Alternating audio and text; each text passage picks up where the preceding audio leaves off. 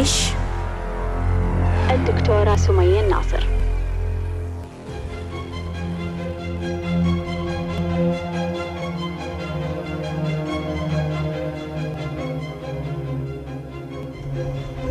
مساء الخير، مساء الحب، مساء السلام، مساء الجمال،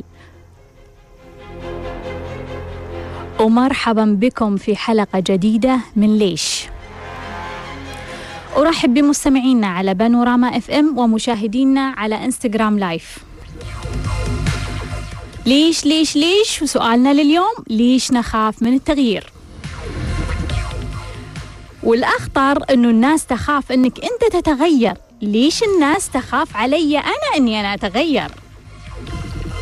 في أحد يقول لك: ليش تغيرت؟ ليش تغيرت علينا؟ هل تخاف أنه أمك أو أبوك أو شخص عزيز عليك فجأة يتغير؟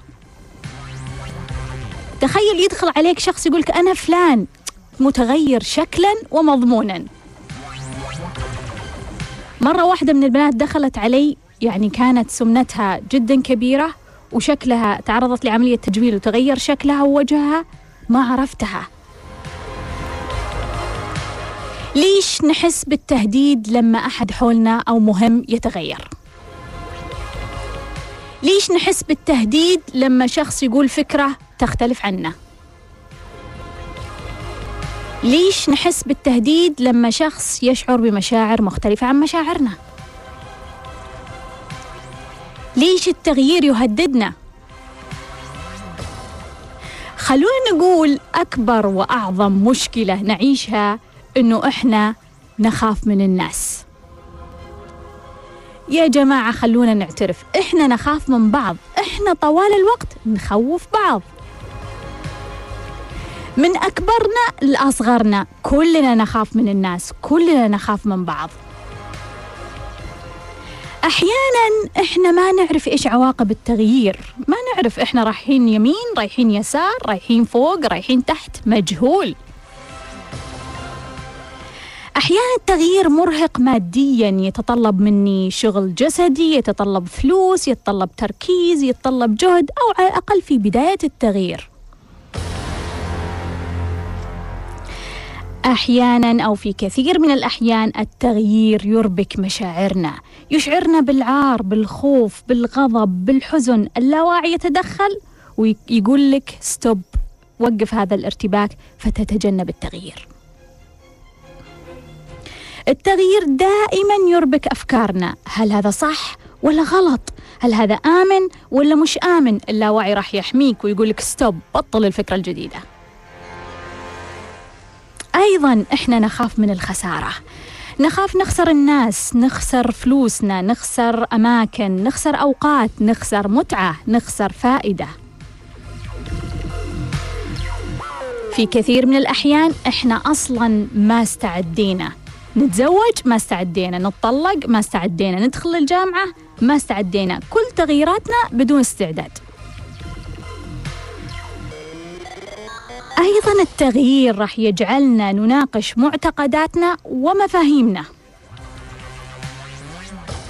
وعلى فكرة لو إحنا ناقشنا معتقداتنا ما راح نقدر نجاوب، لو ناقشنا مفاهيمنا ما راح نعرف كيف ركبناها أصلا. أحيانا إحنا ما نعرف شغفنا ورسالتنا في الحياة، فأحسن ما نتغير.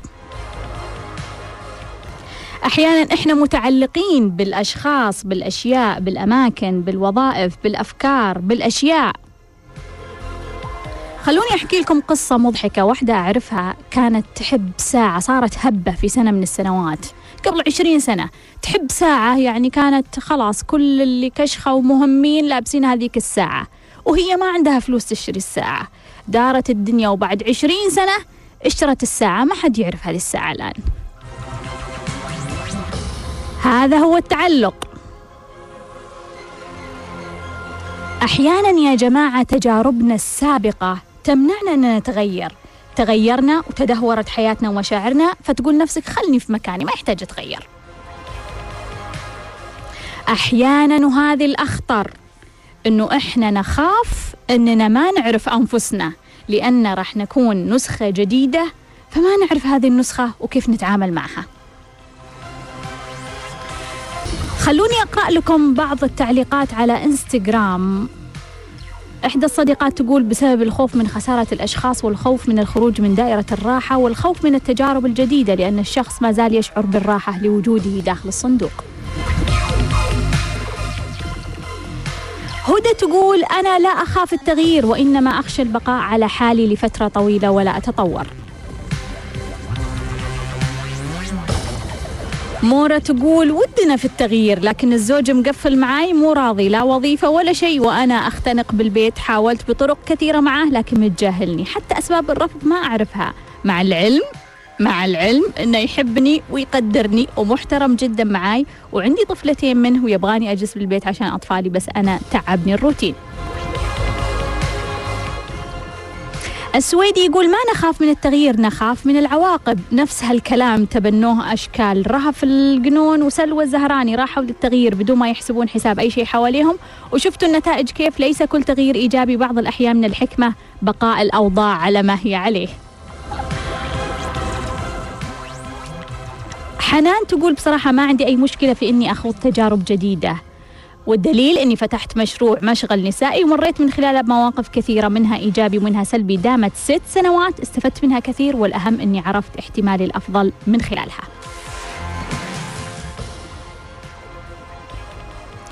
آسيا تقول: أنا أكثر شيء أخاف إنه الناس اللي أحبها تتغير، وأخاف عليهم من التغيير، بس أنا عادي، أنا أتغير وأحب التغيير. ملكوت تقول: لأن التغيير للشجعان فقط، التغيير مو سهل أبدا، يحتاج إلى طاقة داخلية وعزيمة. سونيتا تقول: لحبنا للسهولة نكون تعودنا على نمط معين ونخاف أن نتعب من النمط الجديد ما إن غيرناه، نحتاج لروح التجربة والمجازفة. رورو تقول: الخوف من المسؤولية والخروج من منطقة الراحة. حصة تقول: في اعتقادي البعض أن التغيير أصبح شاذ عن المجموعة، إذا تغيرت أصبحت شاذ عن المجموعة، عبارة يكررها الكثيرون، أنت تغيرتي، ليش لما نتغير تقل علاقاتنا مع الآخرين؟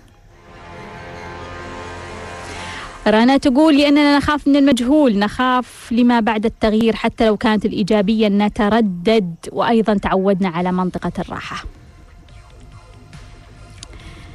بدرية تقول: لأن تعودنا على دائرة الراحة، تعودنا ما نبغى نحس بكركبة وتوتر. بالنسبة لي أتحمس للتغيير خصوصا بالبداية، وعندما أخوضه ونادرا ما أخاف منه، بس المشكلة ما أستمر. جربت على الرياضة، خلتها يوميا تمارسها، استمرت 1 سنة كاملة وأحس بنتائج مذهلة على صحتي، خاصة أني أعملها ببيتي بدون أجهزة ومع طفلتي، بس بالفترة الأخيرة زاد الكسل، وكل يوم أقول بكرة، ما أعرف هل قاعدة أدمر النجاح بالتغيير اللي نفذته ولا إيش.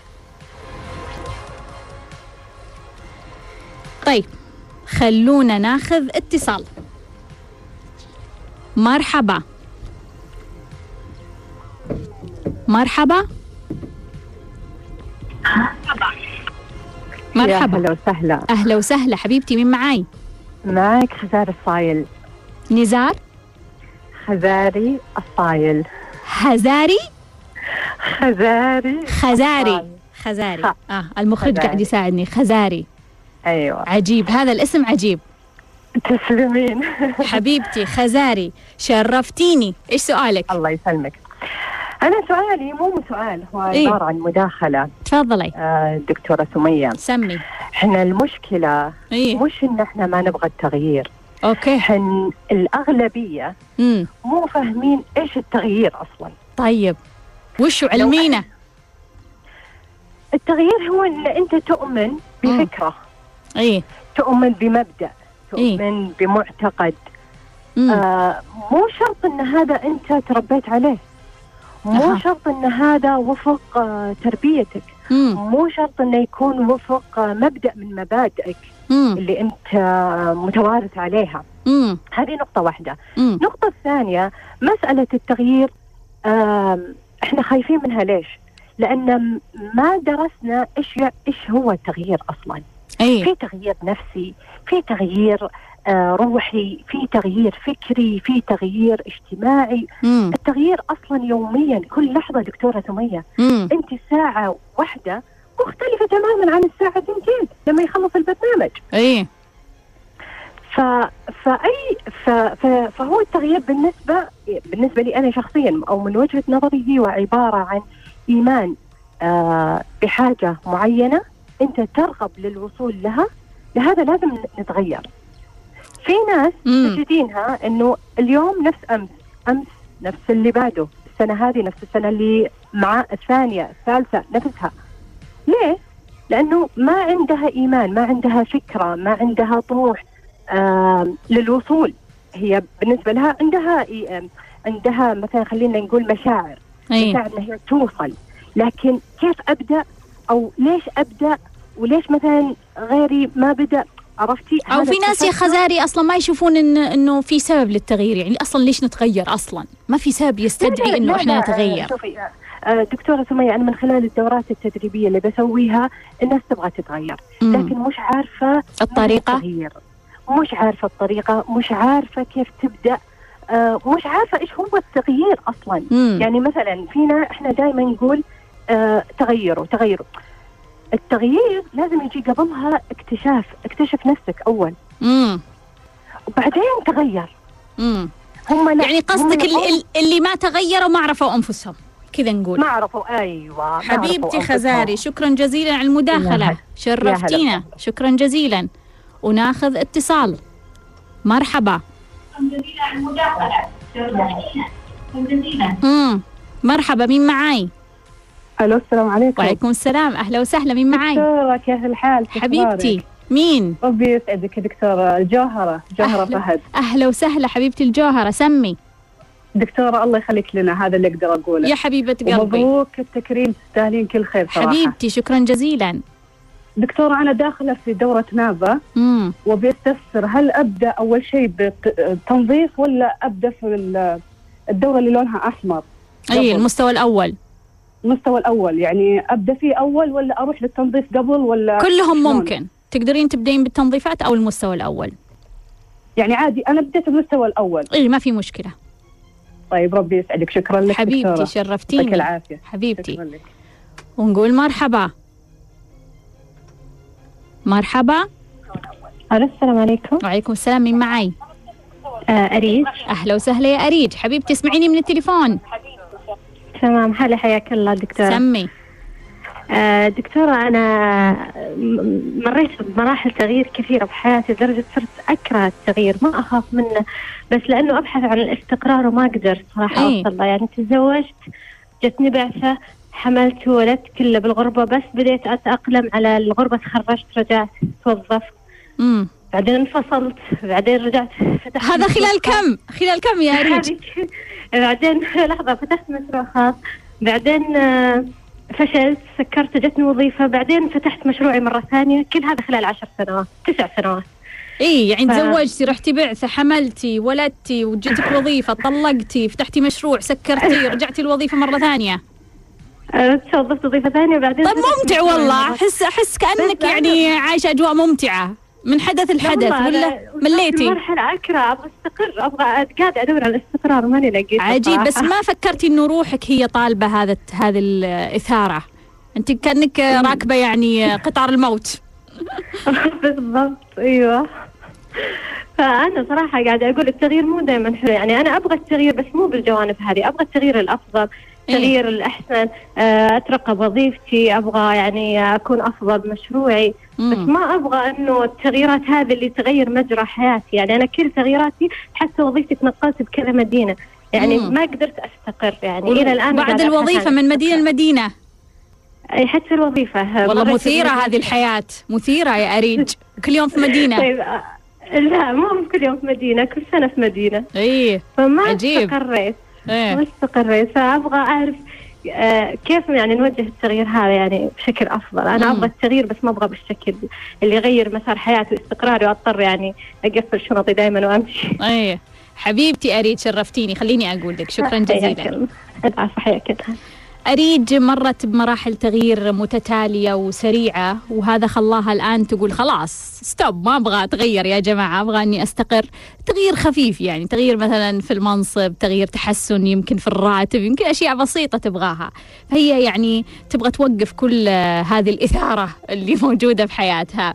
أريج طبعا أنا جربت أنه شنطتي تكون دائما جاهزة وأني أتنقل من مكان لمكان، وأدرك تماما أنه هذا صعب، وعدم شعورك بالاستقرار يعني جدا مؤلم، لدرجة أني وصلت لمرحلة من مراحل حياتي أني أكره السفر ولا أبغى أسافر، لأني شفت شنطة السفر كثير وأزعجني هذا الشيء. وأعرف أنه هذا يرهق مادياً، يرهق جسدياً، يرهق مشاعرك، يرهق طاقتك. اللي أبغى أقول لك إياه أنه أنت عندك رسائل في هذا التغيير السريع، أنت محتاجة تفهمين من كل تجربة إيش الرسالة اللي أنت تحصلينها عشان ما يستمر هذا الجهد زي ما نقول. الشيء الثاني، مؤكد أنه روحك طلبت هذا الشيء، وأنه هذا يجعل لحياتك عمق ومعنى. دائما فكري أو شوفي الزاوية اللي تحسين فيها عمق في التجربة، أعتقد أنك تحتاجين تستشعرينها وتلامسينها. وخلونا ناخذ اتصال. مرحبا. السلام عليكم. وعليكم السلام، مرحبا، مين معاي؟ نورة. أهلا وسهلا يا نورة حبيبتي، أهلا وسهلا. إيش سؤالك يا نورة؟ أنا كثير ممتنة لكلمك يا حبيبة قلبي، شرفتيني نورة. الشرف لي. سمي إيش سؤالك؟ سم الله عدوك. سؤالي هو بعيد شوي عن سؤال الحلقة، بس أنا عندي في رسالة ماني فهمتها قاعد تجيني هالفترة. أنا عمري 31 سنة، غير متزوجة. هالفترة صار يطلعوا لي أشخاص كلهم يعني هدفهم جنسي، فما عرفت أنا وين رسالتي أو إيش الخطأ اللي سويته، جذبت خطأ أو ما أدري إيش سويت. هدفهم جنسي؟ إي نعم. قصدك مو هدفهم الزواج، بيلعبون؟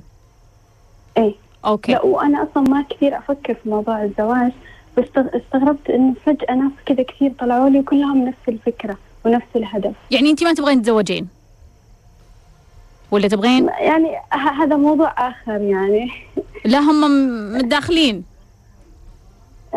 والله أنا عندي يعني معتقدات متضاربة كثير في موضوع الزواج. طيب أنت واصلة عارفة المشكلة. إيه عندي مشكلة في موضوع الزواج. أوكي خلاص يا نورة حبيبتي. أنا استغربت من الرسالة اللي صارت تجيني هالفترة. أوكي، أقول لك يا نورة حبيبتي، شرفتيني، شكرا جزيلا. نورة، أنا أعتقد جزء من المشكلات أو المعتقدات اللي متضاربة عندك عن الزواج هي متداخلة على بعضها، وراح يكون فيها معتقدات عن الجنس، لذلك هي تظهر لك عشان أنت تراجعين الموضوع وتفككينه في الداخل. وقد يكون تفكيكك للمعتقدات في الداخل تفكيك للمعتقد، وأنك تفهمين الفكرة وتفهمين من وين جاي فوضى المشاعر هذه. قد تكون من الطفولة، من تجارب سابقة، قد تكون من التاريخ. وسبق أني تكلمت عن موضوع في موضوع الغواية، وكيف أنه المرأة عندها أزمة في هذه الزاوية في حياتها، لأنه تاريخيا أصبح عار وعيب على المرأة أنها تطلب الجنس أو أنها تسأل الجنس وفقا للحدود الشرعية. ومع ذلك كثير من الضغوط التاريخية على المرأة مرت فيها والاجتماعية، فبالتالي ممكن أن إحنا ناخذها بالهوى يعني، حتى لو ما مرينا بتجربة، حتى لو ما مرينا بموقف.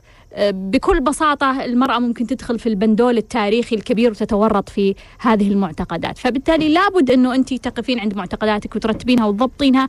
وأعتقد أنها مرتبطة بمشكلة الزواج، ولو فككتيها ممكن يترتب لك موضوع الزواج. وناخذ اتصال. مرحبا. ألو. أهلا وسهلا، مين معاي؟ معك أماني. أهلا وسهلا يا أماني حبيبتي، تفضلي. والله أنا تفضلي دكتورة كساب. يا حبيبتي تفضلي. أول شيء أنا أخذت دورة نابا، لكن كنت ناوية أتصل بعد دورة نابا عشان أكون يعني أسئلتي مركزة وواضحة. لكن لما سمعت الحين، لما قلتي عن سؤال لما قلتي أن ما نقدر نتغير علشان في تعلق أو شيء، أنا عندي مشكلة أنه في شخص يعني أنا تعلقت فيه، طبعا هو ما يعرف عن هذه المشاعر اللي تجاهه يعني. طرف واحد يعني. بس أيوة. ولا قادرة يعني أتواصل، يعني تعرفين يعني أقول الحين مثلا أتواصل أو شيء يحسب أن الموضوع يعني أنه أي كلام أو أنه يعني من ما يفهم وجهة نظر أنه نيتي صحيحة، يعني مو نية ثانية مثل ما أنت فاهمة. أوكي. أيوة. وهذه المشاعر يعني أحيانا أقول خلاص يعني أنا أقنع نفسي أنه خلاص أترك هذا الشيء وكذا، أجلس أيام وفترة وأرجع نفس المشاعر ترجع لي من جديد يمكن أقوى من أول. أيوة. يعني أحاول أني ما يعني أشوف أي شيء يعني أي خبر أو أي شيء لهذا الشخص. أيه. علشان أو أي مثلا أتابع أو شيء علشان ما أرجع مشاعري مرة ثانية ترجع، لكن مرة ثانية ترجع ما أدري شو السالفة. أيه. طيب. أيوة. فأنا قلت يعني مع أنه أخذت معك دورة الوعي الطفولي اشتغلت على دراسة جذور، لكن ما اشتغلت على التعلق بحد ذاته. يعني طلع لك التعلق من الجذور ولا ما طلع لك؟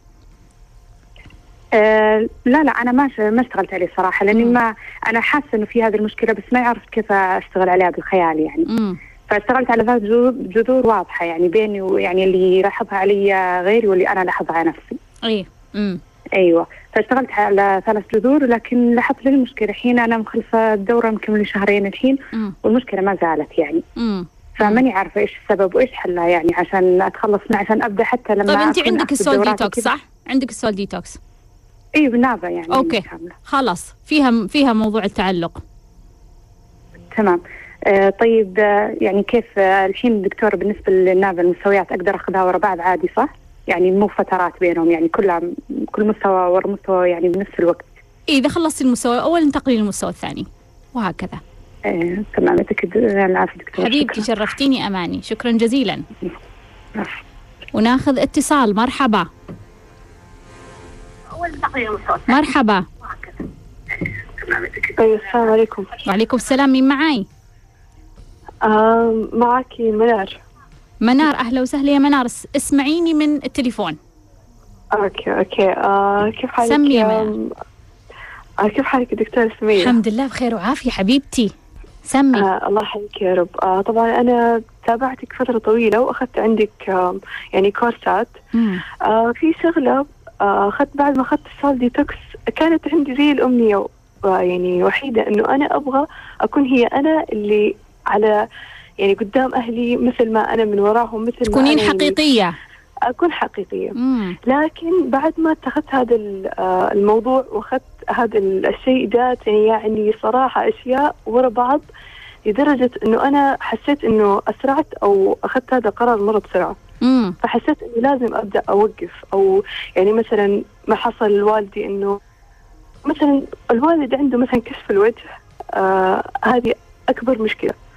فمثلا أنا بس أقل لها إنه أبغى هذا الحق من حقوقي إنه أكشف وجهي على الأقل، يعني مؤمنة بهالشيء وأعمله، لكن مرة حيمنعني من أشياء جدا كثيرة.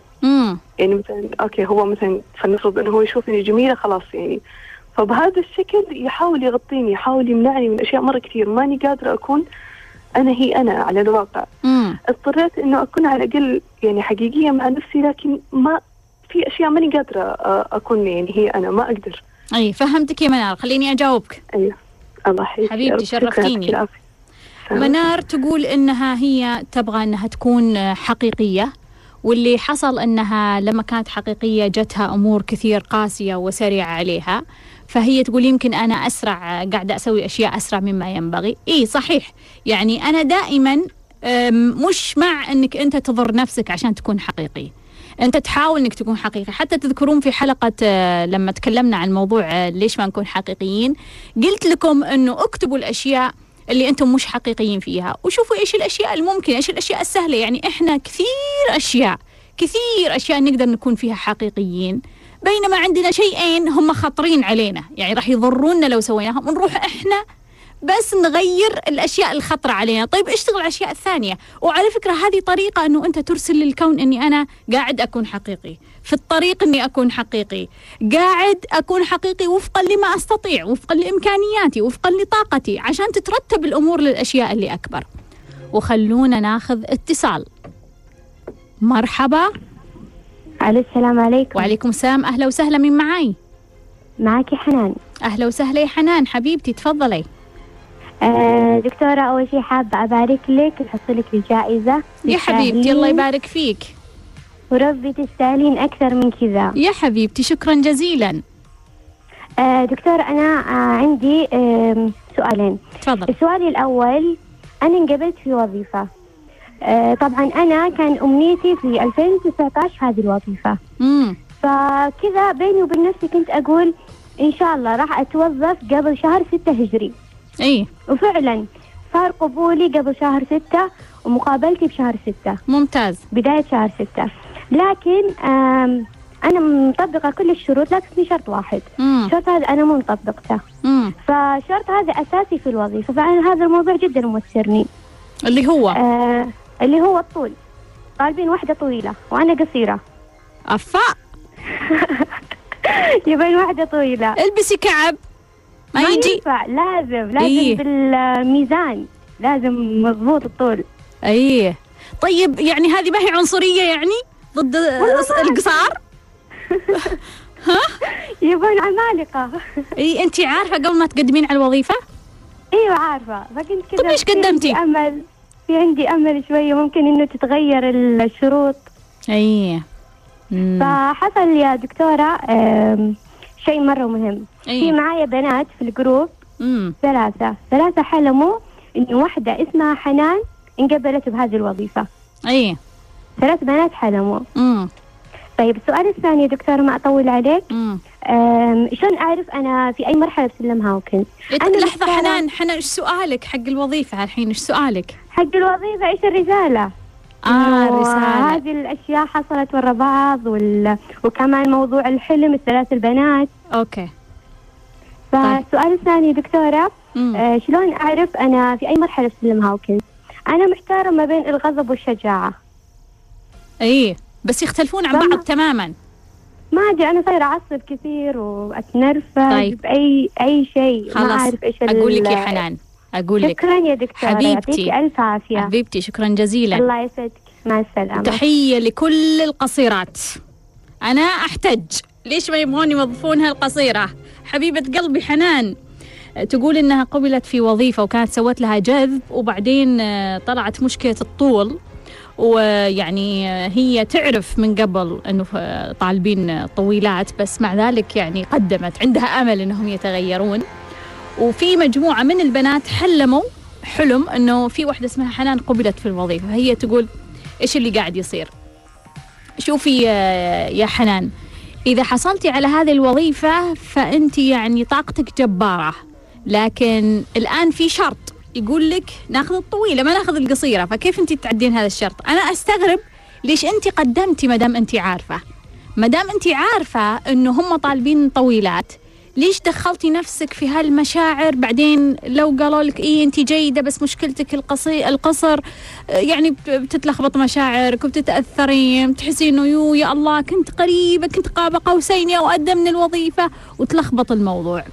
أنا أقول دائما ركزي على الشيء اللي أنت تعرفينه، مضمون أكثر، أكثر قرب لك. خلينا ما نروح الأشياء فيها أصلا عقبات، خلينا ما نفكر بالأشياء اللي فيها عقبات. دائما روحي للباب المتوقع أنه ينفتح، لا تروحين تحاولين في باب أصلا في عقبة.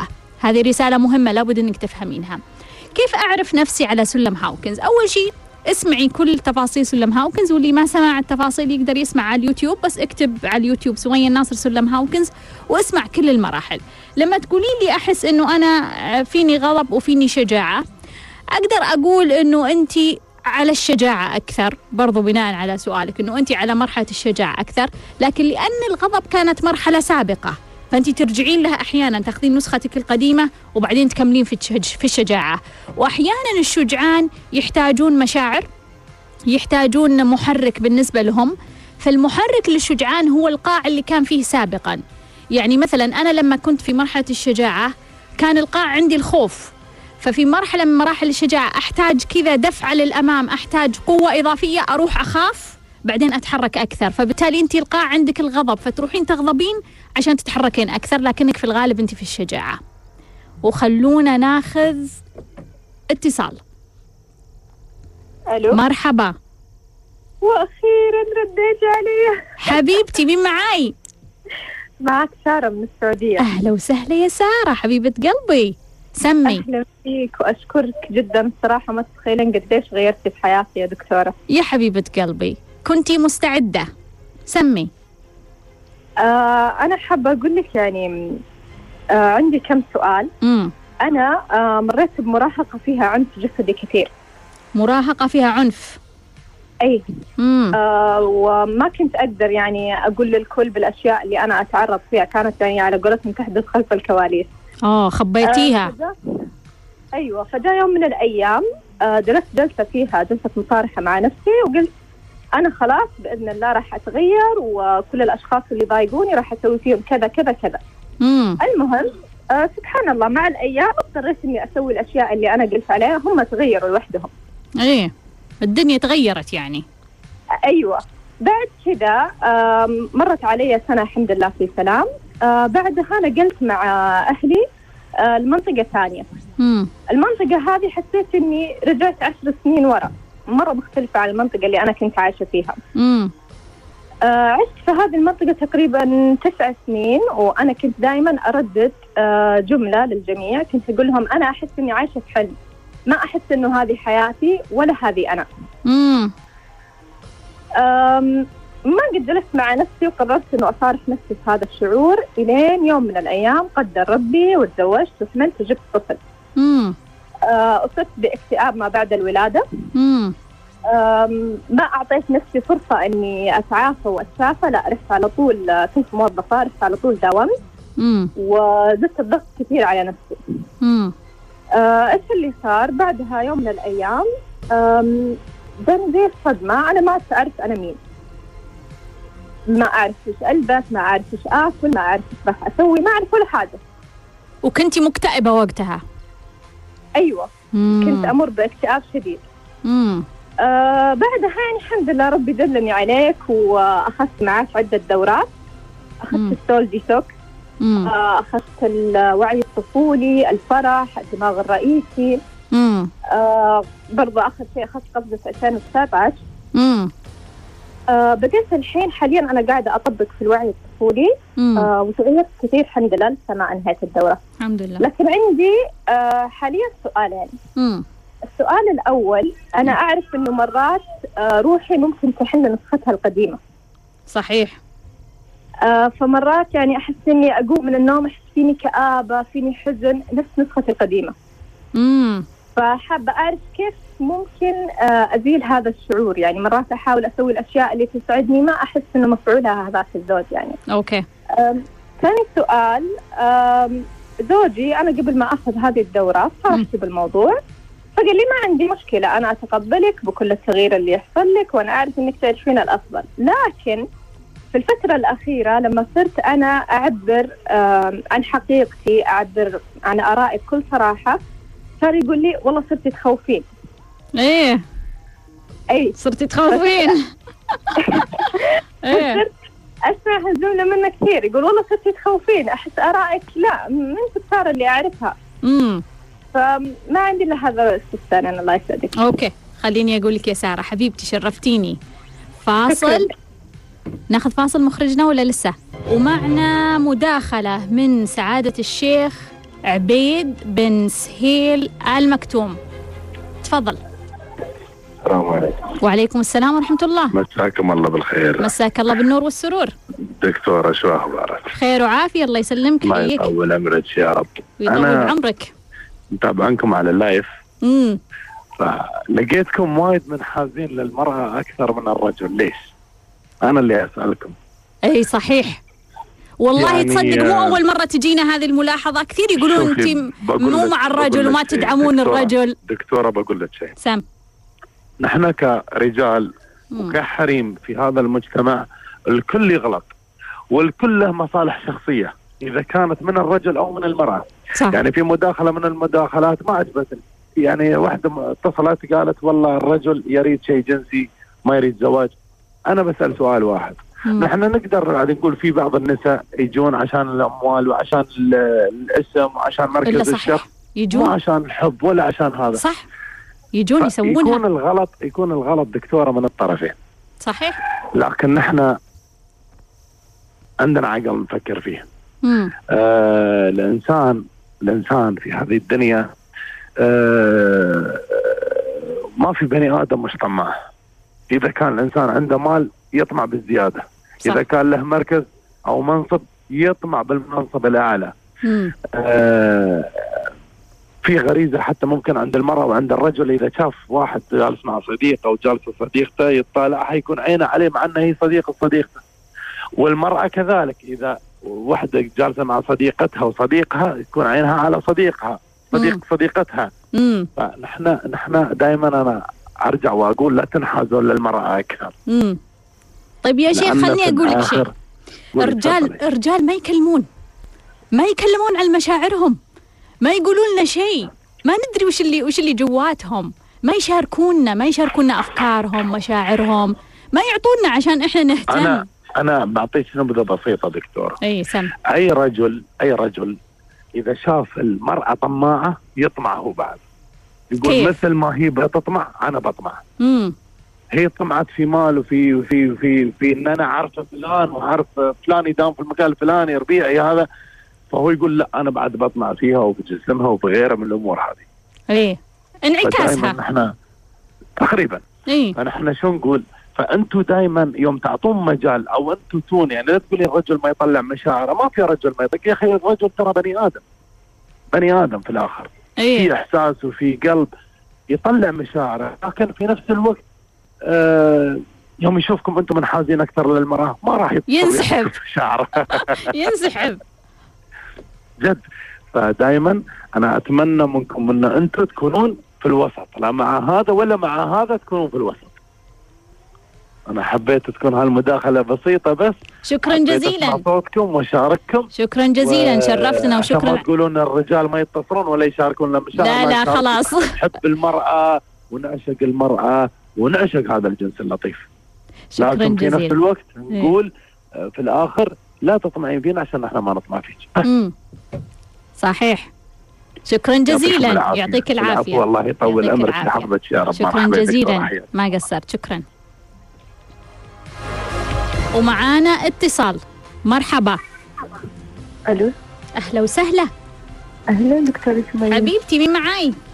معك اريج. شكرا لك على كل شيء يا حبيبتي اريج، شرفتيني. سمي. دكتورة انا حضرت لك دورات كثيرة وداخلة في عالم الوعي لفترة، يعني يمكن سنتين او حاسة بتحسن في حالتي النفسية وهدوء وسلام، لكن ما في شيء تغير في الخارج، يعني على مستوى التغيرات المادية والاجتماعية. يعني حياتي راكدة، ما في عندي علاقات، ما عندي مصدر دخل. يعني أشوف تطور في نفسيتي وكذا، بس ما في تطور في الخارج، بطيء جدا. أيه بقول لك يا أريج على مستوى هاوكنز على الحياد، فكيف أطلع للاستعداد والقبول؟ أو أنت على الحياد. أيوه أقول لك يا أريج حبيبتي. شكرا شرفتيني. طيب خلوني أرجع لصديقتنا سارة. سارة كانت تعرضت لعنف جسدي أيام مراهقتها وخبت هذا العنف، وبعدين تقول لحظة وقفت وكنت صريحة مع نفسي وقلت إنه أبغى أتغير واللي يضايقني بسوي فيه كذا، وبعدين تقول مرت الدنيا وتغيروا الأشخاص اللي حولها، ومرت سنة سلام وبعدين نقلت لمنطقة أخرى، وكأنها شعرت لما نقلت لمنطقة أخرى شعرت أنه هي رجعت 10 سنوات على وراء. فتقول أنا 9 سنوات كنت أحس أني عايشة في حلم كذا، قالت أحس أني عايشة في حلم. يا جماعة في أحد يحس هذا الإحساس؟ تقولك أحس أني عايشة في حلم. تزوجت وجابت طفل وصار عندها اكتئاب بعد الولادة، وراح داومت على طول طبعا كعادة كل الناس، ما يعترفون عندهم مشكلة، ما يوقفون، ما يحلون المشكلة، كملت فراحت داومت، صار عندها ضغط. تقول يعني وصلت لمرحلة يوم من الأيام قمت ما عرفت نفسي، ما أعرف أتخذ قرارات، ما أعرف أسوي شيء. فلحظتها قررت أن هي تتغير. فهي تسأل أنه مرات هي تقوم من النوم وتحس أنه هي تبغى حزن، تبغى شوية اكتئاب يعني. فتقول أنه كأنه الروح تحن لنسختها القديمة. كيف نتغلب على هذا الشيء؟ خليني أقول لك يا سارة أولاً على موضوع شعورك بأنك تعيشين في حلم. هذا يصير الكثير من الناس لما الروح تفقد معنى وعمق التجربة. لما الروح تفقد معنى وعمق التجربة راح تحس إنها كأنها في حلم، بالتالي عندك مهمة الآن، لأنه الروح كانها قاعدة تبعد عن الحياة، كانها تحس أنه هذه الحياة مش تبعي، هذه الحياة مش مفيدة بالنسبة لي، هذه الحياة مو قاعدة ترتد على روحي، هذه الحياة ما لها أي نكهة. فبالتالي أنا أخليها مثل الحلم، كأني يعني أخليها في لحظة انتظار. متى ما حست روحي أنه التجربة تستحق، دخلت في الموضوع وأعطت حجم ومشاعر وأفكار وطاقة لهذه الحياة. فلا بد أن إحنا لما نمر بهذا الشعور ونمر بهذه التجربة نحس أنه الحياة حلم، أقول لك اضغط أكثر، حط مشاعر، حط أفكار، حط طاقة، أوجد أشياء تحبها، جر روحك لهذه الحياة، جر روحك لهذه الحياة، لأنه أنت قاعد تبتعد، قاعد تنفصل عن هذه الحياة. اللي صار بعد ما دخلت حالة الاكتئاب بعد الولادة، تقول ما عرفت نفسي. والحقيقة أنه التجربة اللي مريتي فيها تقولين ما عرفت نفسي، في أشخاص كثير يقوموا من النوم في يوم وليلة يقولك ما أعرف كيف أقرر، أروح يمين ولا يسار. وهذه أحد مظاهر التغيير، ما عرفت نفسي، ما عرفت نفسي، وهي تعتبر حالة خطرة، ما عرفت نفسي. فمثل هذه الحالات هي حالات انحناء حادة في طريق الحياة، لابد أن ناخذها بجد ونهتم فيها بجد.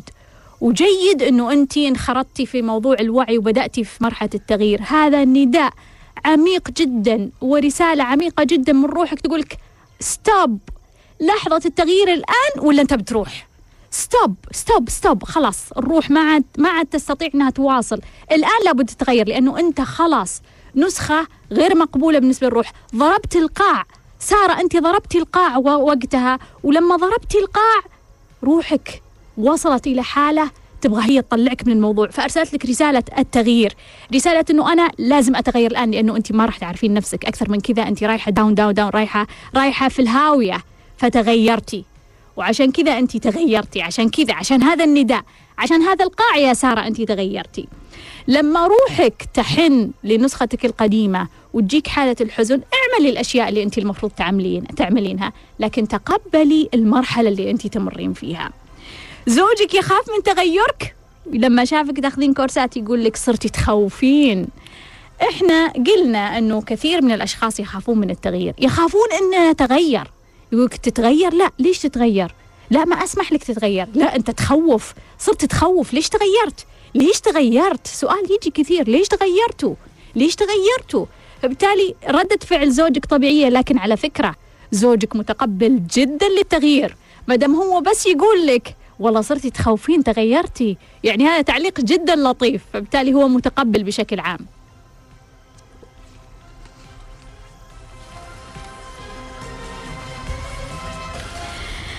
أريج تقول إنها بدأت في التغيير وتحس إنه هي تغيرت من الداخل، لكن تشعر إنه في الخارج في ركود، في الخارج يعني ما في شيء تغير حقيقي. خليني أقول لك يا أريج، أول شيء إحنا نتغير من الداخل ثم نتغير من الخارج، فبالتالي البداية من جوا بعدين الخارج يأتي تاليا.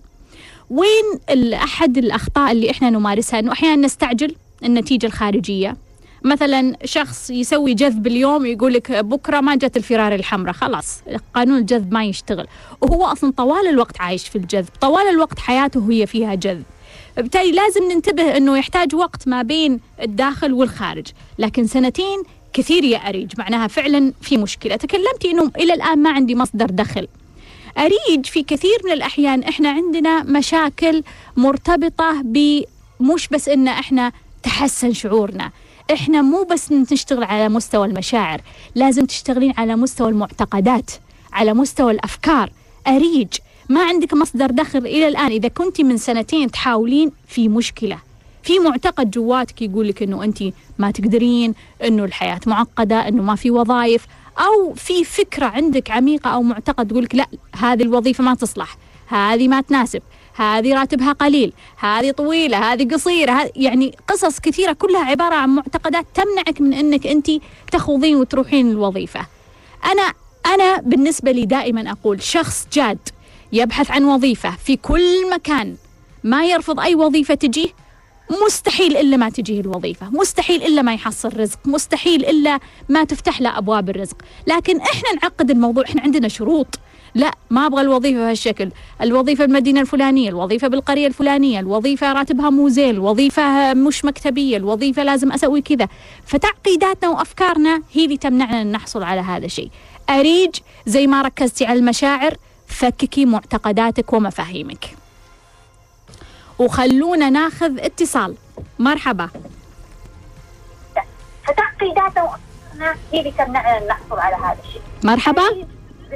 الو مرحبا، مين معاي؟ اهلين اهلين دكتوره، معك ملاك. ملاك اهلا وسهلا يا ملاك حبيبتي. هلا فيك دكتوره. هلا فيك دكتوره، انا عندي سؤال بالنسبه للتغيير. ليش ما يكون مثلا انا عندي اهلي رافضين التغيير؟ يعني على مستوى مثلا المنزل، السفر، يعني حتى اثاث المنزل القديم، مع انه عندهم قدره ماليه يعني الحمد لله كبيره، لكن يحبون القديم. كل شيء يعني كل شيء قديم، يعني لدرجة يعني أقدم من القديم. وش المانع؟ ما أعرف، يعني صايرة أنا يعني أصارع كذا، وحسيت إني يعني أحبطوني حتى عن التغيير. طيب يا ملاك، أنت غيري غرفتك، هم خليهم عادي يبغون أثاثهم القديم، يبغون ستايلهم القديم. لا يعني مو بس الغرفة، يعني كل شيء في الطريقة، لأنه إحنا في عصر حديث الناس حتى ما تتقبل الشيء هذا. يعني علشان ننفتح حتى على الآخرين، يعني مثلا حتى طريقة الجيران ما راح يغيرونها، الحي ما يغيرونه، أسلوب الحياة عندهم مرة محافظين عليه. فحسيت أنه أثر على حياتي، يعني أثر على حياتي أنا. فصرت أنا حتى أنا أحس أني قديمة. تحسي أنك قديمة؟ لأنه يعني ما حسيت، ما وصلني هذا الإحساس يا ملاك. ليه؟ يعني أحس أنك عايشة معانا وماخذة خط معانا. ممكن لأنه ممكن أنا أشوف الحياة اللي حولي، أحس أنه برضو يعني أحس أنه المفروض أني أكون أطور من كذا. يعني حتى مثلا أنا كنت طامحة مثلا يكون عندي ابتعاث، يكون عندي دراسة خارجية، لكن هم ما رفضوا، بس حسيت أنه نفس صعب عليهم، صعب عليهم الشيء هذا. طيب. وما يبادرون مثلا، لا في تغيير، لا في طموح، حتى دعم كطموح لا. يعني هذه النقطة اللي متعبتني. طيب خليني أقول لك يا ملاك حبيبتي، شرفتيني. هلا فيك. شكرا جزيلا. ملاك تقول أهلها ما يحبون يغيرون، يحبون يعني يظلون على ستايلهم القديم، في الحارة القديمة مع جيرانهم بأثاثهم القديم، يعني ما يحبون أنهم يتطورون يغيرون من أنفسهم.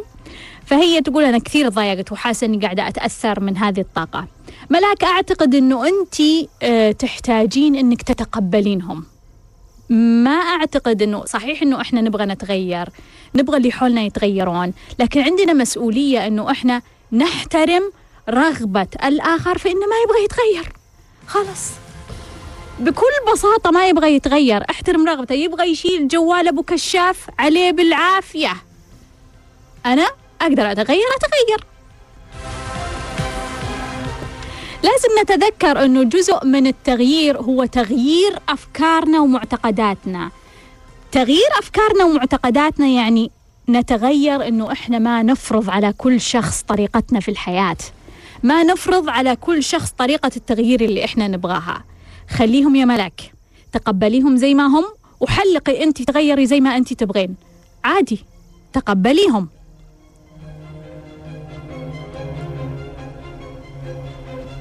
أيضا ملاك تقول أنه حتى يعني تقول طلعت لي بعثة وهم يعني ما قالوا لا ولا قالوا بس يعني يحسون أنها، طبعا أكيد بالنسبة لهم يعني أشخاص تقليديين، يمكن البعثة بالنسبة لهم يعني صعب يتقبلونها، يعني تحتاجها تغيير فكرة، تغيير مشاعر كثير، تغيير في الحياة. فبالتالي هي تقول أنه ما يجيني دعم منهم. أحب أقول لك يا ملاك، يعني بتتعبين إذا تنتظرين من كل شخص أنه لازم يصفق لك، لازم يدعمك، لازم يعني يقول لك كلام جيد. ادعمي نفسك يا ملاك، صفقي لنفسك يا ملاك، أنت كافية وكاملة أنك أنت تدعمين نفسك. إذا كنت في القاع ابحثي عن مجموعة يدعمونك. أتمنى أنكم تكونوا استفدتوا واستمتعتوا بهذا اللقاء، وتذكروا الدنيا خضرة حلوة. إلى اللقاء.